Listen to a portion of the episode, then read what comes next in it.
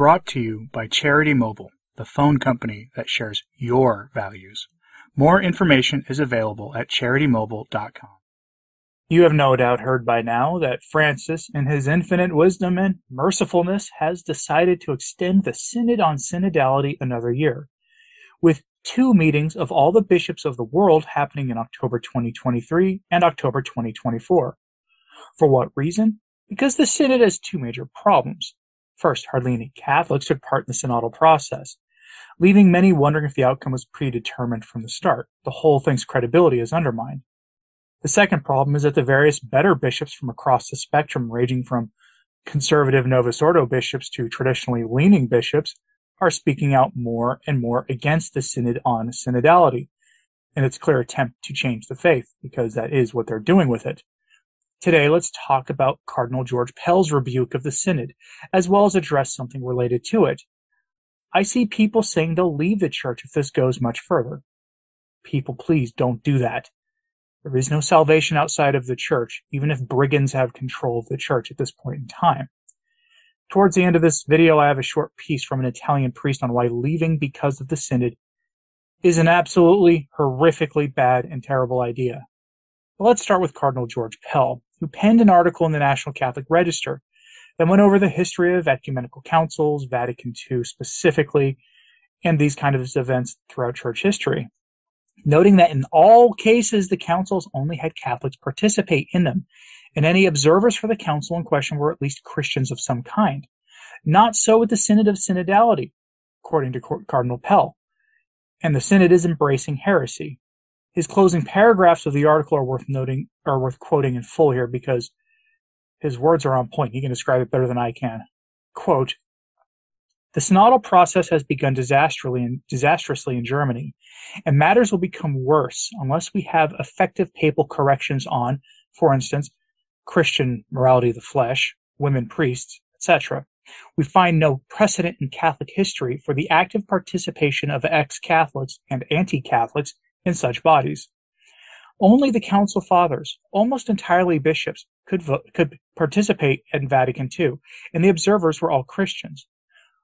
Paul VI respected the authority and independence of the Council Fathers, intervening rarely as they laboriously produced their documents, established consensus, while remaining fully respectful of the magisterium and tradition. Despite all this care and scholarship, and largely for reasons outside church control, the post-conciliar story has not been one of glorious success. Every synod has to be a Catholic synod, bound by the apostolic tradition, just as councils are so bound. To allow serious heresies to continue undisturbed is undermining and damaging the unity of the one true church, and again, it's not consistent with Gaudium et Spes's call for engagement with the modern world in, quote, the light of the gospel, contrary to it. There can be no pluralism of important doctrines of faith or morals. Our unity is not like that of a loose Anglican federation, or that of the many national Orthodox churches. Some faithful German Catholics are already talking, not of the synodal way, but the self-destructive way. We must work and pray they are wrong, that no such disaster occurs anywhere in the church in the modern world. Paul VI was fair and even-handed and guided the council well, creating a good and encouraging model, but the aftermath provides a warning of the powerful hostile forces that surround us. As you can tell, Cardinal Pell has a higher esteem for Vatican II than a lot of people watching this do. The aftermath of the Synod is going to be disastrous. There's simply no escaping that. Even if by some miracle Francis upholds and defends the traditional moral teachings of the Church against the near universal onslaught of demands from bishops and the laity to consecrate and bless James Martin pairings, and even to recognize their parody of the matrimonial sacrament, Bishops in Germany and elsewhere have promised to pursue these changes even without Rome if they need to. They've promised that. And people seem to be ignoring that fact.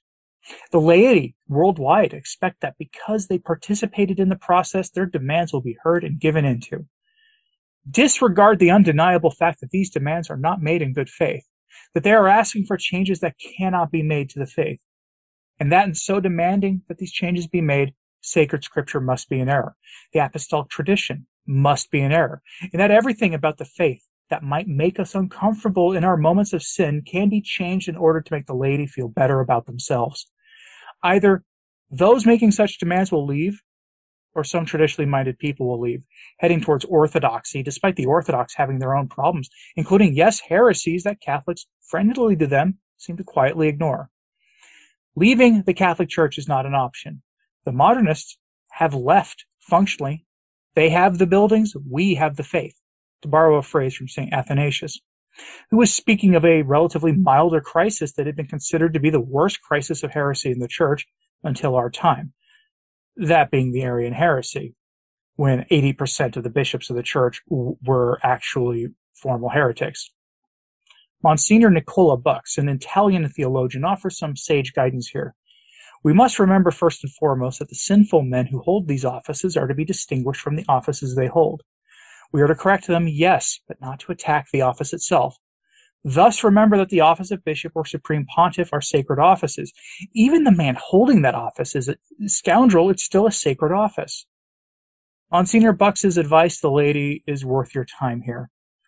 Quote, the diatribes about Vatican II, whether it was more or less doctrinal or pastoral, and about the pastors, that is, Pope and reigning bishops, oscillate between flattery and rejection because we do not know what the magisterium is and what it decrees. The Pope certainly thought of a pastoral council, of updating, but this should not be understood as something practical, dynamic, almost separate from doctrine.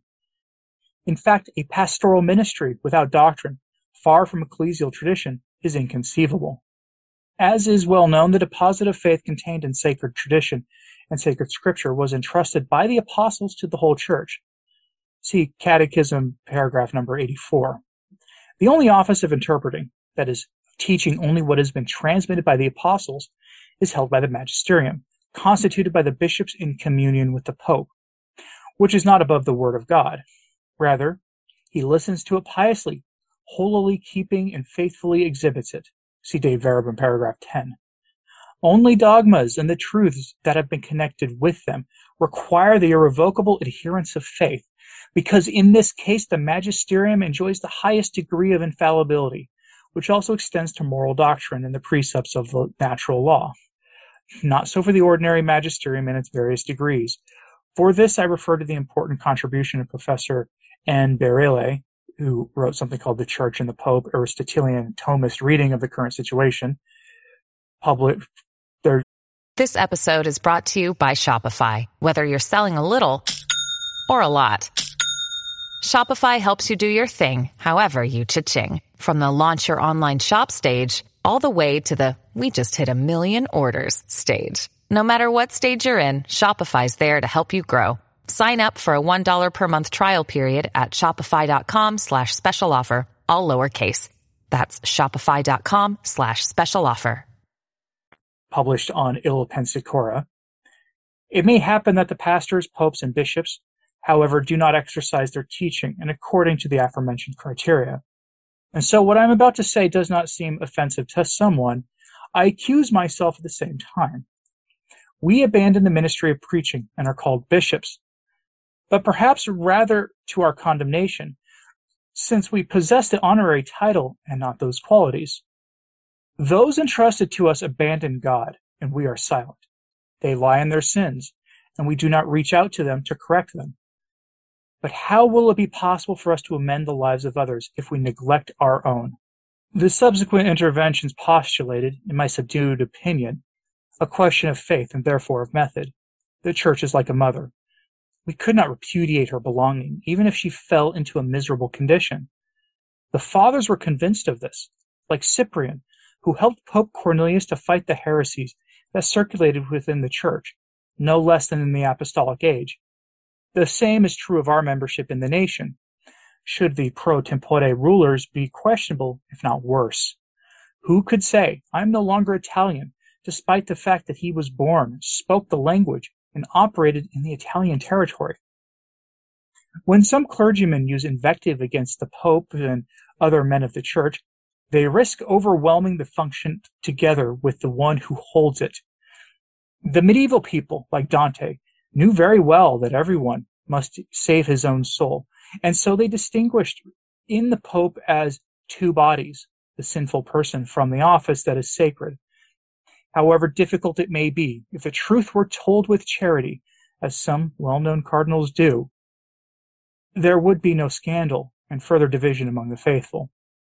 Wouldn't this be a modality in line with that used by the reforming saints, who rather liked to make implorations and supplications?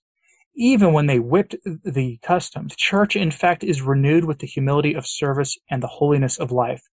For this reason, on Amoris Laetitia, the four cardinals used the instrument of the dubia, because it was respectful of pontifical authority. Even if they have not received an answer, the questions remain, and someone will have to answer before or after the Pope pro tempore. We must not be in a hurry to separate the wheat from the weeds, even in the church. All this explains the affirmation, extra ecclesia nulla salus, which is the dogma of, of the faith, no salvation outside the church. Otherwise, who would be saved in a church made up of sinners, even among the ecclesiastics? But the church is made above all of saints, who counterbalance the former, so to speak. In fact, it is one and indefectible. That is, as the mystical body of Jesus Christ, it cannot fail in its theandric, human divine nature. This is a dogma. That is a fixed point. The quote unquote self-made churches born from the various splits over two millennia have already failed, Benedict XVI recalled, because they cannot take anything away from the one holy Catholic and Apostolic Church that we profess in the Creed. To heal the human wounds inflicted on union between Christians, the patience of love is needed. Therefore, a true Catholic should not even ask the question outside which church, point, you know, point six, remaining in unity of all, the teaching form of the, of the Ecclesia Mater school. Here's the Catholic method. Of course, debate is useful, but without separating truth and love, the people are confused, bewildered, perplexed therefore easily at risk of immorality and immorality, because pastors do not teach faith and life in Christ.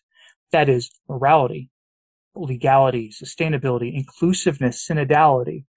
It would take a great popular mission in Italy and beyond other than to claim to proclaim Jesus Christ. End quote. So do we resist? Yes. Monsignor Bux has written many letters publicly resisting the errors of, this, of the modernists. Should we have charity for the office? Yes. This also applies to talking with other groups from others from schismatic groups, truly schismatic groups, not the SSPX because they're not in schism, but actual groups in schism, groups who have adopted heretical positions, such as the five solas, as one example. But leaving the church and joining one of those groups is not an option. There truly is no uh, salvation outside the Catholic Church. The error from Vatican II that feeds into this thinking is the idea that the Church of Christ subsists in the Catholic Church. The Church of Christ does not subsist in the Catholic Church as if the Church of Christ can also be found elsewhere. The Church of Christ is the Catholic Church, and she is worth fighting for. The modernists will never be successful in building their ape of the Church, regardless of how hard they may work at it. We simply won't let them.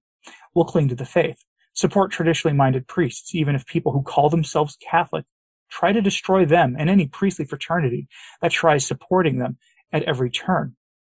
Be wary of anybody who engages in that sort of activity at all times. It is our duty, one we won't shy away from. But now I have to ask you, what do you think about this? Is Cardinal Pell's warning about the synod correct? What did you think about Monsignor Bux's statement? Yes, it was a little dense at times, but he has a history of going after the modernists themselves. So let me know what you thought of all this, please, and uh, like and subscribe if you haven't. It really does help as is sharing this on social media. That helps a lot as well. As always, pray for the church. I'm Anthony Stine. Ave Maria.